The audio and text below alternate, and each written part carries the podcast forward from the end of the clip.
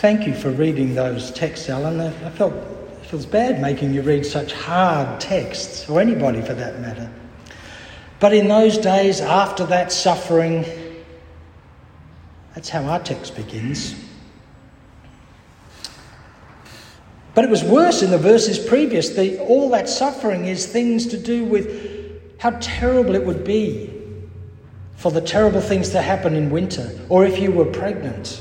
There will be suffering such as never been seen before since the beginning of the world.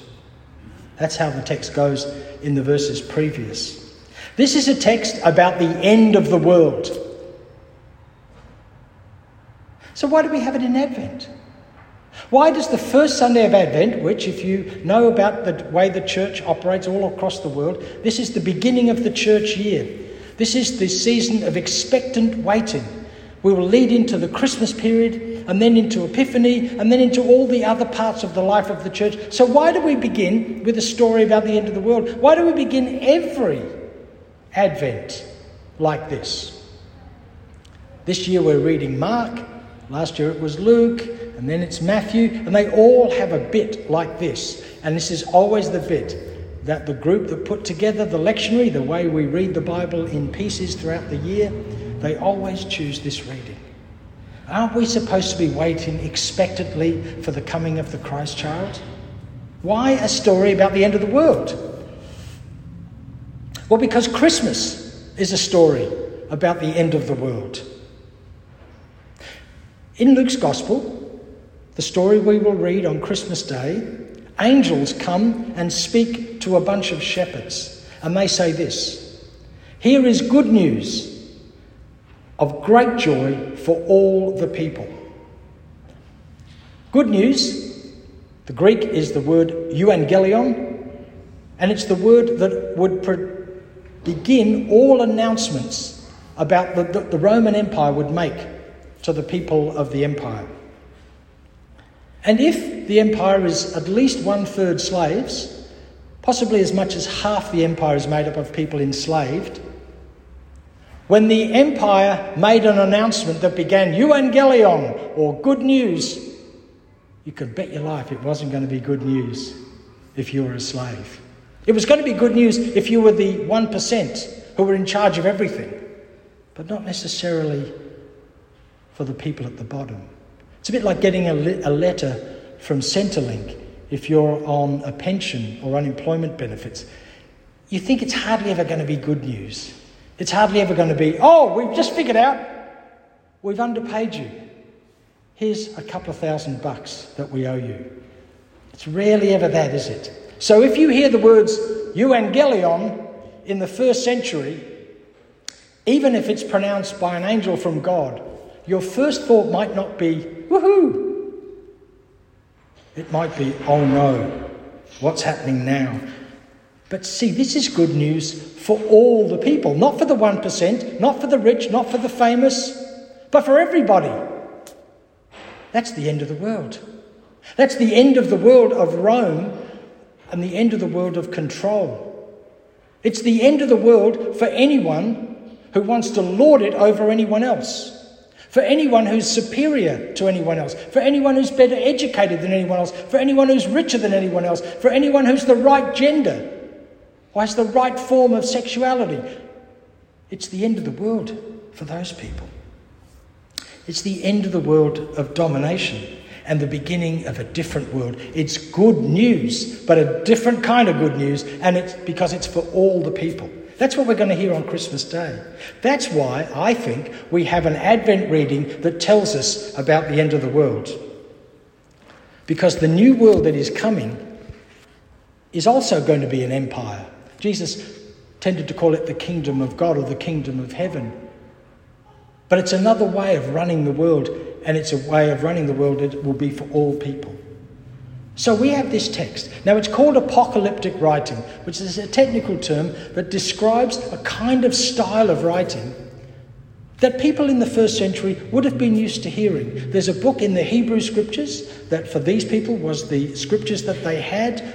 We have it too, but we also have what we call the New Testament. And it's a book called the Book of Daniel. And it's written in this high style of extraordinary events happening all the time.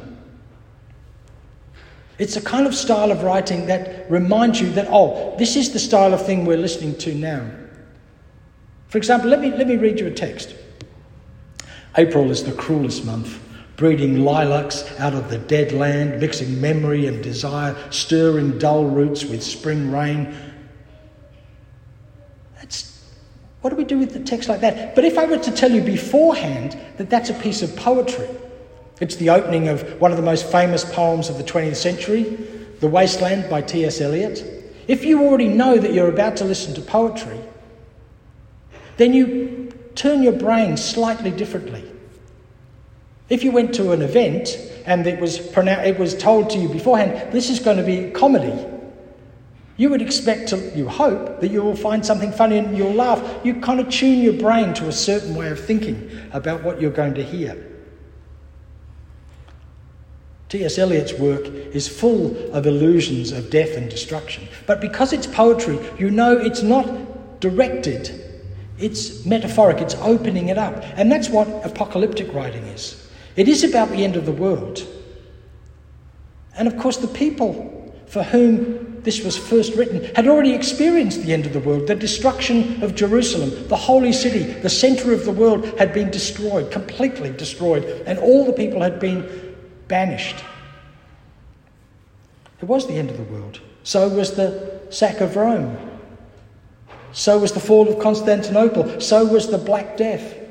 So was the so called discovery of the Americas for the native peoples. So was the Irish potato famine.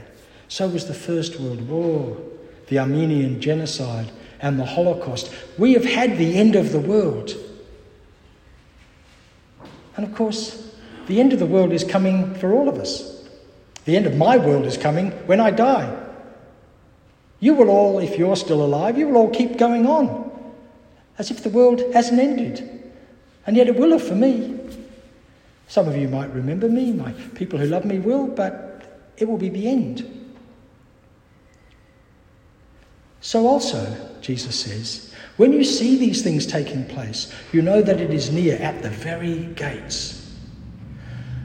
Now, some people have taken apocalyptic writing and tried to figure out, and there's a, another whole section of apocalyptic writing in the New Testament called the Revelation, the book of Revelation. And some people have tried to take it and figure out what all the signs are pointing to. This is going to happen, and then that will happen, and then this will happen, and it'll all happen in 10 years, in 100 years, and whenever.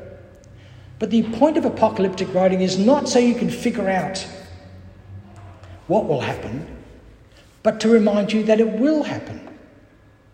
Apocalyptic writing is to remind us about the reality of the world. In seven billion years, the heat death of the sun will mean our part of the universe will completely disappear, as far as we can figure out. That shouldn't bother much of many of us because, you know, seven billion years seems quite a long way away. But in a lot less time than that, I'll be gone.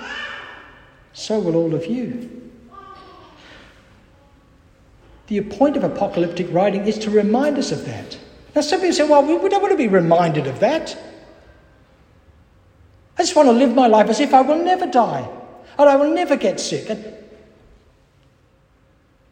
what's the point of living a fantasy when you can live in reality? Advent is always about expectant waiting for the coming. It's the coming of Jesus into the world as a baby. That's the story that we portray here in our little creation, our little nativity. It's the story we will tell ourselves in lots of different ways in the Christmas period. But it's also about the end of the world, the coming end of the world. There's lots of stories in the New Testament that give us the clue that there will come a moment when none of this, as we currently have it, will be existing the way we understand it. It will be an end. Now, whether that's an end for everyone all at once, we know it certainly is an end for each of us individually. Our own death is, if you like, at the very gates. The call to keep awake is the call, in this text, is the call to remember that truth, to live with all its apocalyptic reality, and all of its cosmic order. That's the fig tree. Fig trees just do that. They produce leaves, they produce fruit. Then the fruit falls. Then the tree is dormant. Then it produces leaves. Then it produces fruit. That is the cosmic nature of the world. To be awake is to refuse to live the fantasy that the way the world is now, for my life, will be the way it always is. We expected Ashley to be here playing music today, and he expected to be too, until an hour ago or an hour and a half ago. We can't expect the world to remain the same as it always is. We have to know how to live in it as it really is. Keeping awake is staying alive to that truth. That, and that truth may come at any moment, that end of the world. But it's also the truth that this is the way the world is supposed to be. It's supposed to be a cycle.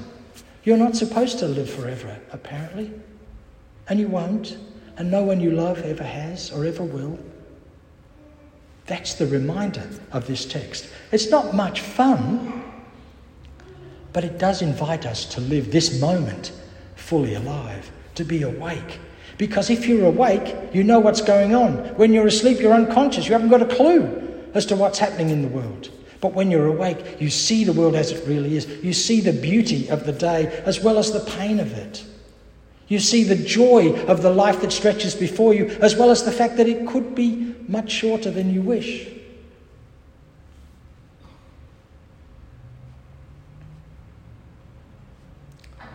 It is a strange reading to have on the first Sunday of Advent, but then again, it's not.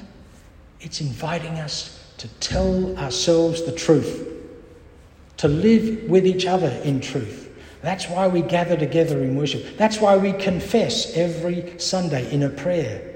To remind ourselves that we need to do this, that we need to be real about our lives. And to remind ourselves that there's forgiveness all day, every day, any day, regardless of who we are, what we're doing, what we haven't done that we should have done. Forgiveness is a gift given to us.